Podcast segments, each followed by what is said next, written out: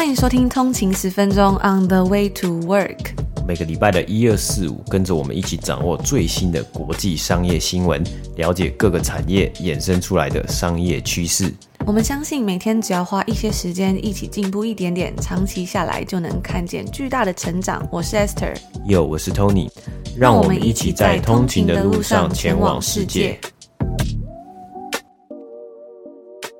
大家早安，今天是六月三号星期五，欢迎回来通勤十分钟。大家早安。那今天呢也是端午节，所以我们在这边先祝福大家端午节快乐。不知道通勤族你们都有吃粽子了吗？你们最喜欢吃什么口味的粽子呢？之前有跟大家分享到，我最喜欢吃的是蛋黄粽，就是我很喜欢吃咸的粽子，然后有蛋黄粽。那小时候呢，以前阿妈都会包就是甜的粽子，冰冰凉凉，然后还可以沾砂糖，我也很喜欢。但是好像随着年纪渐长，就是口味会慢慢改变嘛，所以我现在自己是很喜欢。喜欢吃呃有蛋黄的粽子，而且我我很好奇啊，因为就是每次想要端午节，就是会想要一直吃粽子嘛。那我很好奇，大家如果就是端午节，像这次有连假，应该也是很开心的一个一个周末呢。大家就是最高纪录有吃到多少颗粽子？我自己好像往年是没有算的，可是应该是我觉得数量好像蛮多的啊。但其实呃，我昨天在节目之中也有分享到，好像就是在台湾其实很方便嘛，有很多的店家呃，其实一年是一一就是一年全年都有卖粽子嘛。我就记得像以前在台大对面有这个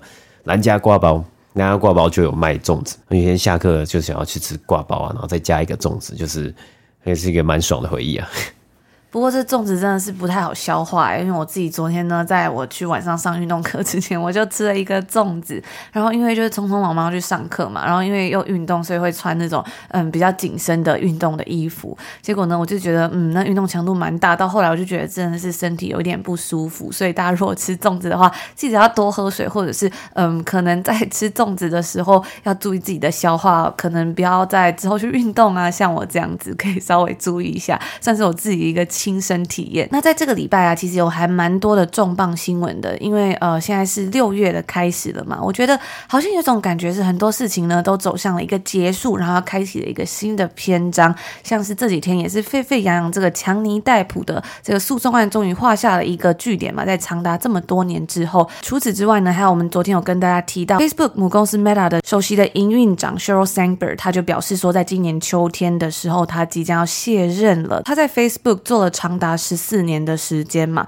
那我也一直有跟大家分享到，我非常喜欢他的这本书《挺身而进 Lean In》，然后特别是 For Graduate，就是给毕业生的版本，所以也非常推荐大家去看这本书。但除此之外，我觉得还有一个还蛮特别的地方，就是他有写了一个算是告别信吧，就是毕竟他在这间公司工作了这么长的一段时间，担任这个高阶主管的位置嘛，其实也是呃蛮不容易的一件事情。那在他的这个告别信里面呢，我觉得真的也是非常的文情并茂。所以我觉得也是非常值得去看一下。那昨天呢，我们也有把这个他发在 IG 上面的离职信呢分享在我们的现实动态里面，所以大家如果有兴趣，也可以去我们的 IG on 那个底线 way to work 了解更多。我自己是觉得啊，从他的离职信里面可以就是有一种透过他自己的视角，然后从中了解到，包括像是脸书一路以来的成长啊，风风雨雨啊，是怎么样嗯变成现在这个样子的嘛。除此之外呢，因为他有他自己的这个 Lean In 的基金会嘛，所以他在里面呢也有讲到很多像是嗯他。她作为一个妈妈，然后又是一个职业女性的时候，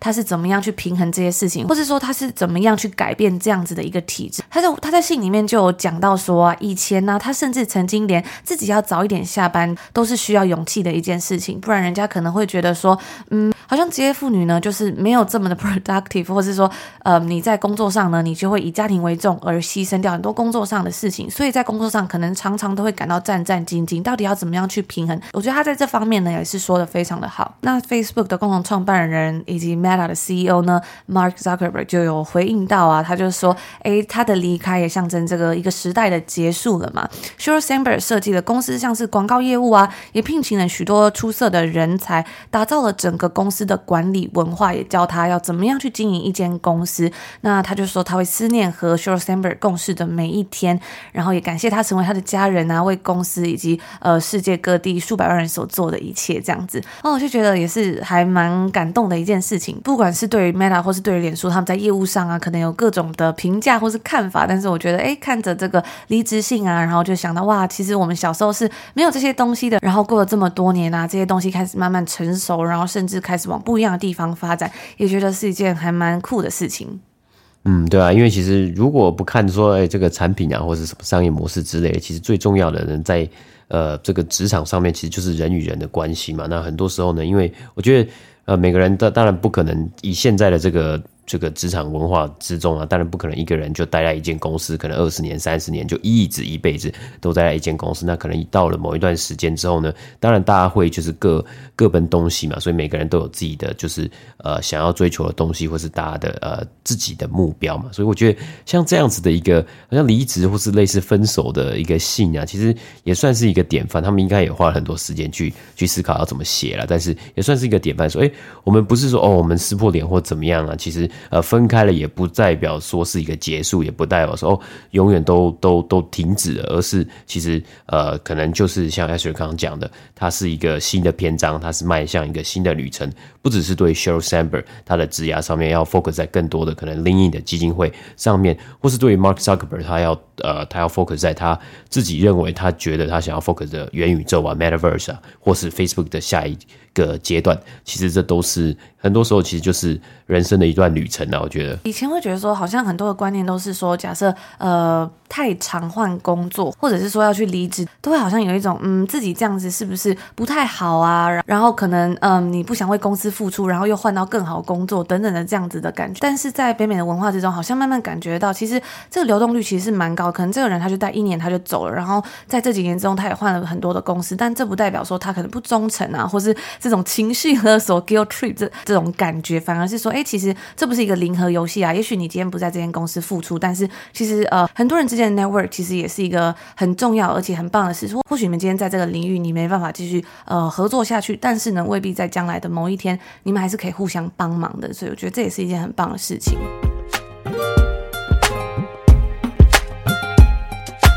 几天呢，也有一个算是蛮多人在讨论的新闻，就是 Tesla 的 Elon Musk 在昨天呢，他寄了一封信给特斯拉的员工，表示说啊，在他们公司里面，远端工作呢已经是不能被容忍的事情了。如果你还想要这份工作的话呢，至少你每周要到公司上班四十个小时，诶，不是三十七点五个小时，因为在这边，呃，我不知道美国，但在加拿大这边，一个礼拜的工时应该是三十七点五个小时嘛。然后呢，这个政策是即期生效的，而且在他的信里面呢，还强调了说，就是在我们刚刚讲到这个至少四十个小时嘛，他就还挂号说，嗯，是认真的要呃四至少四十个小时哦，不然你就得滚蛋离开特斯拉。那他还补充到啊，这已经比他们对工厂的员工的要求还要低了。其实假设一天的工时是八个小时的话，好了，那等于就是说，基本上每天都要去公司上班了，而且嗯，可能还不止，就是我们刚刚讲到这三十七点五个小时。嘛，也就是说呢，根本也不会有在家上班啊，或是远端上班的可能。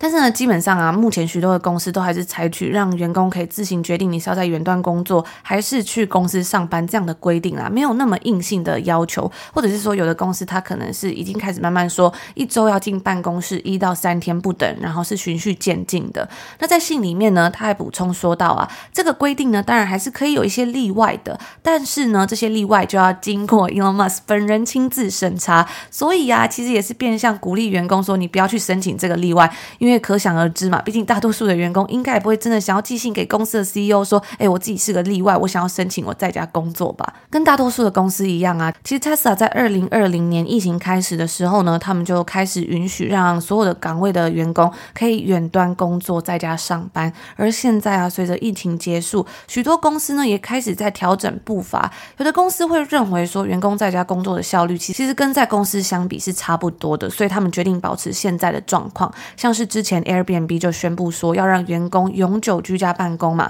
该公司的 CEO Brian Chesky 就表示说，我们希望招募留住世界上最好的人才，而不是只是在办公室的通勤范围内找人。那其实这个在家上班还是在公司上班哪一个比较有效率？其实一直以来都还蛮多人在讨论的。但是呢，我发现最多人在争执的这个点呢、啊，好像是说这个通勤时间，因为通勤时间其实真的蛮花时间的。有的人可能通勤时间是要超过一个小时的，尤其像在国外，可能嗯。疫情期间，他都搬到比较外面嘛，或是说，其实真的没有那么多人住在市区的时候啊，这通勤时间每天呢就会占用到很多嘛。那回到这个新闻呢、也有公司认为说，嗯，要回到实体的办公室工作。不过呢，大多都还是采取循序渐进啊，或者是这种 hybrid，就是混合的模式，鼓励员工慢慢增加回到公司的实体上班天数。不过就 Tesla 的部分呢，它则不是像我们刚刚刚所说到的这两个可能一般公司会采取的方式，因为为目前劳工市场偏向紧缩嘛，再加上呢，许多人在疫情期间都搬离了市区，住到比较远的地方。我们在之前的节目中呢，就有分享到啊，这种越来越普遍的在家上班、远距的这种模式，远距的生活模式呢，也让大家对于大房子的需求增加，希望家中能有更舒适、更大的空工作空间。那根据美国全国经济研究所发布的一份工作研究报告中就显示，在二零一九年十二月到二零二一年十一月的这段期间呢，房价是平均上涨了百分之二十四，而在这百分之二十四之中啊，远距工作是导致了大约十五个百分点的上涨幅度，所以就是占了这个上涨幅度之中的大部分了。那研究人员就发现呢、去除掉因为疫情而搬家的情形之后呢，远距工作比率最高的地区，在这段时间是经历了最高的房价增长。同时啊，他们也发现，在这些地区的住宅类租金，租金出现了类似的房价增长。那在这个 Elon Musk 的 follow up email 里面呢，他更用他自己的例子来提醒员工说，当你在公司越资深啊，你在公司的存在感就会越明显。这也是为什么我这么常睡在工厂里面。如果我不这么做的话呢，特斯拉可能早就破产了。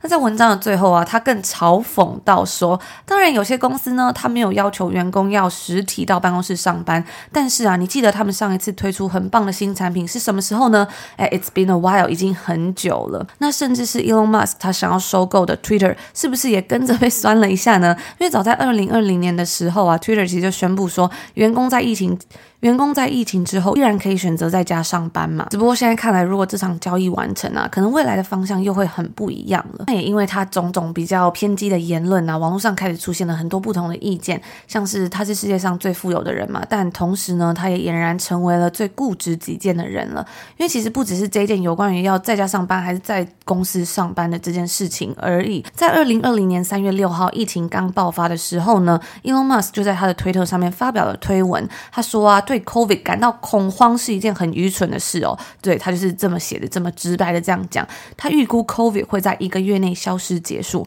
然后呢，他批评了加州政府的封城政策。把整个特斯拉的总部搬到了德州。除此之外呢，他也是一位反对员工组成工会的倡导者，让特斯拉被白宫排除在外。在去年的时候呢，白宫举行了一场与拜登政府在电动车产业有关的活动的时候啊，其实特斯拉是没有受到参加的。但是呢，其他的老牌车厂。像是通用汽车 General Motors、福特汽车 Ford，还有克莱斯勒 Chrysler 的母公司 Stellantis 呢，都有受到邀请。当时白宫发言人被问到特斯拉是否是因为反工会立场而没有受邀的时候呢，他们是向记者表示说，他们是只有告诉记者说，受邀的企业呢是联合汽车工会的三大雇主，你们自己来下一个结论吧。那其中的原因呢，就可想而知了。那我们来看看当时 Elon Musk 他是怎么去回应的。他就在推特发了一张梗图，上面就写到说：“我没有说这是阴谋，但这就是阴谋。”而时至今日啊，他似乎成为了推崇言论自由的拥护者，这也让他得到了保守派的赞誉。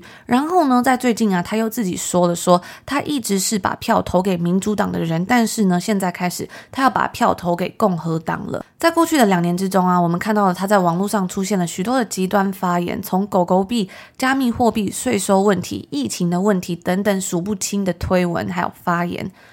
回归到二零零六年的时候呢，当大众开始认识到这位人物以及他对整个电动车产业的未来愿景，像是特斯拉的愿景呢，是要加速全球向可持续能源的转变。但是时至今日啊，这间公司似乎由 Elon Musk 的愿景转变成 Elon Musk 的个人立场。尤其特别是在这些令人感到有些偏激啊，或者是特别有争议性的话题上面，那我看到网络上也有人说啊，曾经特斯拉的使命是为了全球，然而呢，现在是为了 Elon Musk。我们也可以发现呢，他除了在分享什么时候 SpaceX 的火箭要发射等等的事情之外呢，他似乎无时无刻都在推特上面发文，而那些他发表的东西啊，通常都是无关紧要的，或者是迷因梗图。当然呢、那些梗图或者是无关紧要的话，假设是从一个十五岁的一个青少年的账号发出来的话呢，那可以说是没有人会觉得很奇怪的，就是一个很合理的事情。但是呢，如果今天仔细看看这些推文，它是从全世界上最富有的人所发表的，那似乎就有一点让人感到匪夷所思了。对啊，那我觉得其实呃。这个真的看到了，因为 Elon Musk 这个推文呢，其实真的有很多网络上讨论，大家在讨论说，到底是在家工作好，远端工作好，还是说，哎，你一定要进到办公室嘛？那其实我们过去在节目之中啊，上个礼拜也有分享到我自己在在家办公的一些呃心得啊，或是远距工作的心得，甚至到现在呃，慢慢的就是变成一个 hybrid，就是哎混合式的办公模式嘛。有时候进去办公室，有时候呢在家里工作。当然，我觉得其实先天的条件呢，就是说，哎，每个产业。每个公司其实它都有不同的呃营运模式，它有不同的运作的方式，所以有的人可能需要你去一定要去公司，但有的人其实是可以有机会让你在呃远端，其实跟其他人互相合作，或是你就好好的做好你的这个工作，然后可以在远端不同世界不同的地方也可以呃成功的达成的。那我觉得其实有一个东西呢，其实是呃这个东西就是哎每个公司当然它都可以发表自己的意见啊，或是他们都有自己的规定，但我觉得有时候伊隆马斯好像在推特上面呢，他就会发文，他就会去呃讲到他在甚甚至是在这次的发文里面呢，他是讲到说，哎、其他的公司他觉得他们不是呃可能不是四十个小时，或者不是在呃办公室工作了，他们呃没有办法推出好的产品啊。但我觉得其实好像也也不是这样子讲嘛，其实呃应该是说呃其实这个世界上呢，不只是当然特斯拉其实是一件很成功的公司，特斯拉的商业模式，它的产品都是很棒的，对不对？但是其实一定会有，其实长江后浪推前浪，它可以去颠覆，它可以去推翻呃其他的传统车厂他们原本的呃模式，但是呢，一定我相信一定会有后来的呃，就是后来的新进的人，或是呃这个呃后浪呢开始来涌涌入嘛，他们也可以去推出很棒的创新。很棒的模式，很棒的产品，我相信，呃，其实我们努力的去找，或是随着时间的演进，一定会有新的一代新的公司出来。所以，当然，特斯拉它开启了这个哇电动车的一个整个大战嘛。但现在也发现有很多不同的 player 啊，像呃，其实像在 Polestar 啊，他在今年的呃 Super Bowl 的超级杯的广告里面，他就呃用了很多的，哎，他们没有做很多各种浮夸的东西，或者他去调侃说，哎，像 Volkswagen 之前的这种呃柴油门啊。D Z gate 甚至呢，他也去调侃了特斯拉，他们没有这种哎征服火火星的一个愿景，而他们的目标呢，呃，让大家这个虽然是一个 marketing campaign 啊，但就是要让大家知道，他们就是 focus 在 focus focus 在他们做他们的产品或者他们的电动车上面，也是有呃很多公司，他也是希望可以做这件事情啊，甚至是像呃特斯拉，他有提到他他们也有像比如说呃自动车驾驶啊，或是无人车驾驶技术嘛，但我相信，其实我有看到很多呃北美。其他的公司，它也是可以做无人车的技术，也是可以做得非常的厉害，也是有很多很厉害的新创，也很厉害的公司有机会的。所以其实呃，有时候会觉得，哎、他现在是不是说，哎、他可能分身，呃，就是有很多的事情，有很多他想要做的事情。当然，他是一个很厉害的人，能者多劳，他可以做很多的事情。但是会有人觉得，会不会他需要 focus 在他的本业上面啊，找到他真的要做的事情嘛？比如说，哎、欸，比如说特特斯拉的这个本业上面啊，而而不是去想。要去收购收购这个呃 Twitter，或是呃要征服火星，然后就有非常多的事情。然后我自己觉得像，像呃 Twitter 的这个创办人 Jack Dorsey 呢，他当时也是一次一个人担任两间上市公司的 CEO 嘛，Twitter CEO 跟啊、Square 或是现在叫 Block 的 CEO。但后来呢，他发现他真正的想做的事情，慢慢的去转变了，从 Twitter 到呃 Block 到呃 Square 或是。呃，加密货币啊，或是 blockchain 区块链等等的，所以，所以呢，Jack Dorsey 呢就慢慢的就退出了，就离开了 Twitter，就现在呢全心全意的希望想要投注在呃 Block 上面嘛，所以也有很多不同的例子，我觉得可以去不同的去去观察，而不是很多事情是呃说一就一，说二就二。因为我自己是觉得重点是啊，其实嗯，很多时候当然我们对很多事情是会有自己的想法跟立场的嘛，但有时候好像没有必要去贬低别人啊，或者是特别就是嗯，因为自己走。因为自己觉得这样子，所以就觉得哎，别人做这样不对嘛，所以就会让人觉得，嗯，好像这回首过去这两年来啊，似乎如果大家有在关注，你会觉得好像从一开始他们说，哎，我们公司是不花任何行销费用，到后来你发现好像很多的社会版面都被占据了嘛，甚甚至是我们之前有提到说，哎，因为他去收购了 Twitter 这个新闻。然后呢，他获得了大量与特斯拉股票挂钩的这个特斯拉股票价值挂钩的个人贷款嘛。那作为抵押，当公司的股价如果接近到六百块美金的呢，六百块美金的时候呢，这个借贷方就可以去寻求寻求他的部分股权。那后来特斯拉在他们的年度报告中就警告说啊，如果 Elon Musk 最后被迫出售他所承诺当做个人贷款担保的普通股啊，这种出售可能就会导致公司的股价下架。然后他们也特别说到，我们公司跟这个贷款并没有关系哦。当然，这两年的这种新闻也是层出不穷啊。当然不是说，诶，每个人不能有自己的意见，只是有时候觉得尊重别人也是一件很重要的事情，而不是因为呃一个人的个人魅力啊，然后就好像诶他做的所有事情都是对的，他就是一个完人这样的感觉。接下来新闻呢，我们继续来观察财报季的表现呢、在北美时间周二呢，本周二盘后啊，CRM 的龙头 Salesforce 公布了他们最新一季截止于四月底的三个月的财报表现呢、那那在礼拜二呢，这个盘后的交易啊，其实在财报公布之后就先喷了。那昨天呢，北美时间周三呢，整体股市都下跌的状况之中呢，Salesforce 呢还是有逆军突围啊，收盘大涨了将近十个百分比，来到一百七十六块美金。那今天的收盘呢，是继续的上涨啊，涨了七个百分比，来到一百八十八块美金啊。不过该公司今年的股价呢，至今今年至今的表现，还是有下降二十六 percent 的成绩。那接下来我们就直接来看看为什么 Salesforce 能够有这几天诶股。价猛爆性的这个上涨啊，我们也提到很多次啊。其实，在目前算是混乱的市场情况啊，还有不确定的市场情况之下，投资人呢非常关注任何一点有基础的消息，例如确切的数据啊、数据表现啊，或是更呃比较有 optimistic 更乐观的财务预预测啊等等的，去看看这些公司到底是哪一间能够在目前的情况之下呢继续成长，或是未来可以缴出大家超乎预期的表现。那如果呢，这些公司有确实的数字等等的，可能就会有投资人相信，那可能就会想要买入这些公司的股票，作为未来成长或是暂时的避风港，因此啊，也来推高的股价，那这是其中一个可能性嘛。那在最新的一季之中啊，Salesforce 呢，缴出了超乎预期的营收，二十四 percent 成长，来到七十四亿美金。那也让许多投资人看到，面对现在的状况的不同结果啊，因为在今年整体的经济情况，有人开始担心啊，像是 Salesforce 这种基本上就是呃 B to B 的这个商业软体公司嘛，那他们会不会遇到需求降低，其他的公司呢不想要用他们的软体？而 Salesforce 呢，则是提到，正是因为有现在的情况啊，许多消费者和公司对于开销更谨慎的时候，他们会选择让他们增加效率以及销售业绩的软体啊。因此，这也是 Salesforce 处在的一个呃有利因子啊。在以这个公司之中啊，有东西比如叫做成本中心，也就是呃不创造收益的，但是是支持这种营收，它支持去创造营收的部门呢、啊。那用这个概念稍微去了解一下，简单来说，比如说今今天啊，在公司可能像是呃这个角色这个部门呢，没有办法直接的来贡献呢，帮公司赚到钱呢。例如我们只乱举例啊，像是有一些成功部门，例如呃人资的部门啊，还有其他的部门啊等等的。那这些这个公司它可能是当然是必要的，或是在公司里面一定会存在的呃部门。但是如果今天啊，可能经济要进入了比较呃紧缩啊，或是说呃物价要上涨啦。公司会选择要调整成本呢，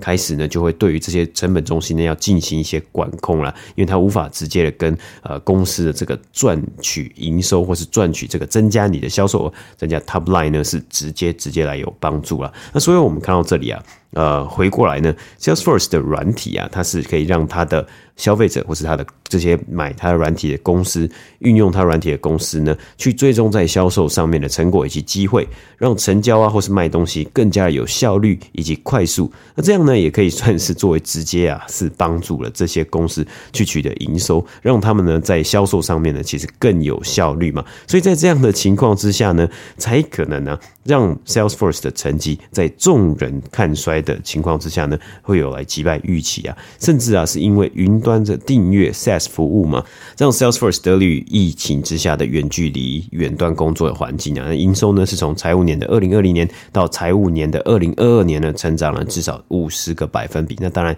呃，现在在接近疫情的尾声，我是慢慢两年之后呢，Salesforce 当然它的营收的这个成长的幅度呢，也是慢慢的趋缓呢。那在最新的一季里面呢，Salesforce 他们表示他们。主不主要处理 customer service 也是客户服务的 Service Cloud 呢，是达到了十七点六亿美金的营收啊，成长呢是较去年同期成长了十七个百分比，而他们主要核心产品 Sales Cloud 呢，就是呃帮助。但是帮助销售的 CRM 呢，是成长了十八个百分比，营收呢来到十六点三亿美金啊。所以其实啊，在很多的软体公司之中啊，其实，在很多的呃 SaaS 公司之中，或是在科技公司之中呢，其实最重要的，当然你要销售，你可能要销售出你的 B to B 的呃软体，那你可能会需要用到呃 Salesforce。那当然你在销售之后呢，其实就是要处理你的 Customer Success 啊，或是你的 Customer Service 客户服务。啊，不管是在哪一间公司，所以这个东西呢，我觉得或许啊，在现在这样的情况，很多公司它需要去了解它的成本，它需要去好好的控管的时候呢，他们当然会对于呃客户服务的一个要求呢，其实会有更多，因为大家的客户都会开始讲，哎，这个要怎么样，这个要怎么样，他们希望可以好好的去度过现在的这样的情况啊，所以也有机会去让呃 Salesforce 的 Service Cloud 呢，它的营收呢继续来成长啊，那。另外一个解释的原因呢，其实啊，根据报道啊，是显示目前这样子的情况，在很多公司，它在购买软体上面呢，或是它在订阅这些呃软体服务上面呢，他们其实会想要做到，如果你今天你一间公司，比如说 Salesforce，它可以提供 CRM，它可以提供。呃，service customer service 客户服务的一个软体啊，还有其他包括有呃 marketing 啊，还有包括它有 Slack 等等的这些服务，有点像是一条龙的服务或一站式的服务呢，可以让呃这些购买这些买家这些公司去减轻他们管理他们的 vendor 啊，或是他们管理他们的 invoice 的时候呢，其实他们会愿意更愿意呢去把这些他们所有使用的订阅服务呢来去整合在一起啊，可以。让他们的呃营运啊，或是让他们自己的工作更有效率，更加有效率。所以 Salesforce 目前呢，也在处在一个呃相对有利的一个情况。毕竟它的产品呢，它旗下的产品是非常的多，也可以去把它联动在一起的时候呢，有的公司它可能会想要选择放掉了其他的产品，而转换到 Salesforce 上面。这也是第二个呢，它能够。继续有机会来成长的一个因子啊，而 Salesforce 对他们目前现在这一个季度的营收预估呢，是大约在七十六点九亿美金到七十七亿美金之间呢。而华尔街平均根据 FactSet 的分析师预估呢，是落在七十七点七亿之间，所以还是有低一点点。但是呢，真正造成呃股价。上涨这两天上涨的一个原因呢，就是因为啊，Salesforce 他们将今年的获利预期呢是提高了。虽然他们把他们的营收预期是有降低，但是呢，他们把他们的获利预期呢提高到目前预估啊，每股盈余呢，earnings per share 呢是。达到是今年财务年呢，是可以达到四点七四到四点七六块美金啊。比起之前三月的预估呢，四点六二块到四点六四块美金呢，是有所成长的。那当然，对于 Salesforce 来说呢，呃，它的这个 Top Line，它的营收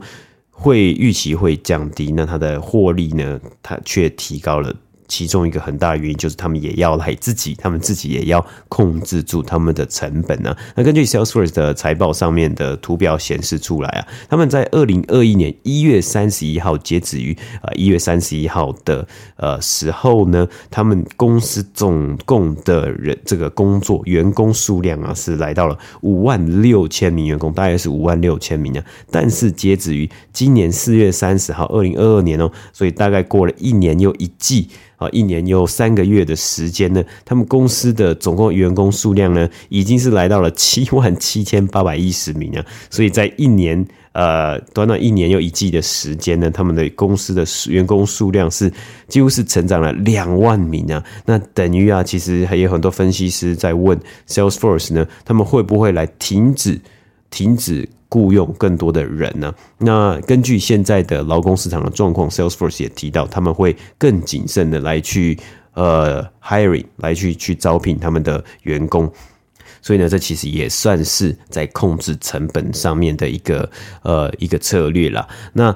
在这一次最新的财报呢，Salesforce 也正式的将他们的名字，他们的本来的公司的名字呢叫做 Salesforce.com Inc。改成了 Salesforce Inc。那因为什么会有 .com 呢？当然，因为呃，Salesforce 也是在 .com bubble 那个年代所创办出来的。那呃，.com bubble 这个年代呢，其实也让啊，Mark Benioff Salesforce 的创办人，还有现在共同 CEO 呢，也提到他在二零一零一年的时候呢。其实也觉得差一点，差一点，整个公司就要呃爆掉了。啊，当时呢，他们是做呃每个月的订阅制啊，所以是 monthly 的每个月的一个合约。那因为每个月的合约，其实可想而知啊，应该很容易。如果在当时的经济环境之下呢，很容易呢，这些客户是很可以直接 cancel 掉他的合约。那特别是又对于这些比较 B to B 的一个软体的订阅来说呢，是一个硬伤啊。那也让他们在当时呢的一个 cash flow 的现金流的一个情况是非常的不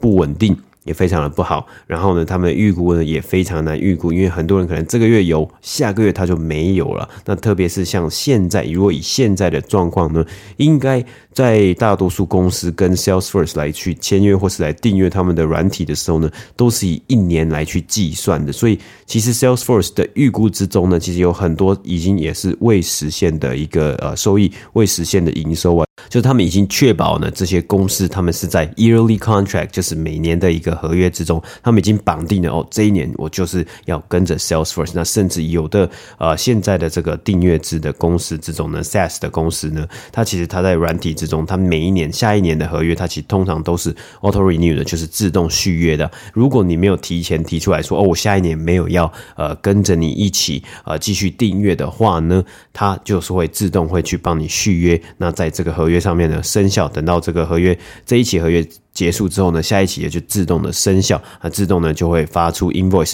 会发出这个哎，请你要来付钱的一个这个 invoice 给你了。那以上就是今天我们分享 Salesforce 的财报新闻。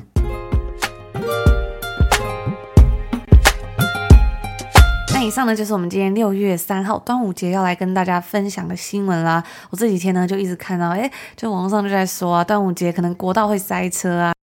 然后就开始看到有朋友在发，可能是去澎湖玩这样。我昨天呢在查端午节连假，后面呢紧接着出现的字就是澎湖旅游。虽然我们在加拿大这边没有放假啦，但是好像也有感受到一点这种放假的心情了。对啊，那因为其实现在在五月啊、六月啊、七月，其实很快呢，就是在暑假，在这边呢，很多的公司、很多人，大家就会想要来放假，大家会自己请假，变成长周末啊，或者变成连假。还有呢，像在加拿大这边呢，因为加拿大国庆日是七月一号嘛，所以其实在一个月呢，就又可以放一个连假了，所以也是非常的兴奋啊。对啊，我这几天就看到呢，网络上就说多伦多的这个海滩呢，终于要 open 了，然后就很好笑啊，下面就有人就说，哎，这海滩这个地方，它应该是一个公共地方，应该是本来就是很 open 的一个地方吧？但其实呢，因为多伦多冬天很冷嘛，甚至到春天都还是非常冷的，所以呢，就会感觉到，哎，好像真的有一种夏天要来了，要。放假可以出去玩的感觉，还有包括像是在多伦多的机场啊，也是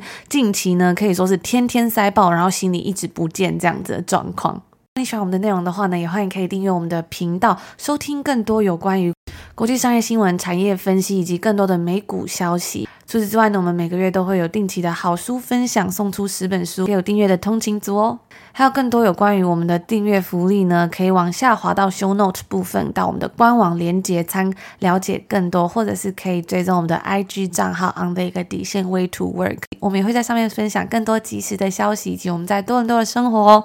嗯，那因为因为呃端午节连假，我们在我们的节目呢，在下周一呢就暂停一次。那我们下周的节目呢，就从下周二开始跟大家呃在空中相见。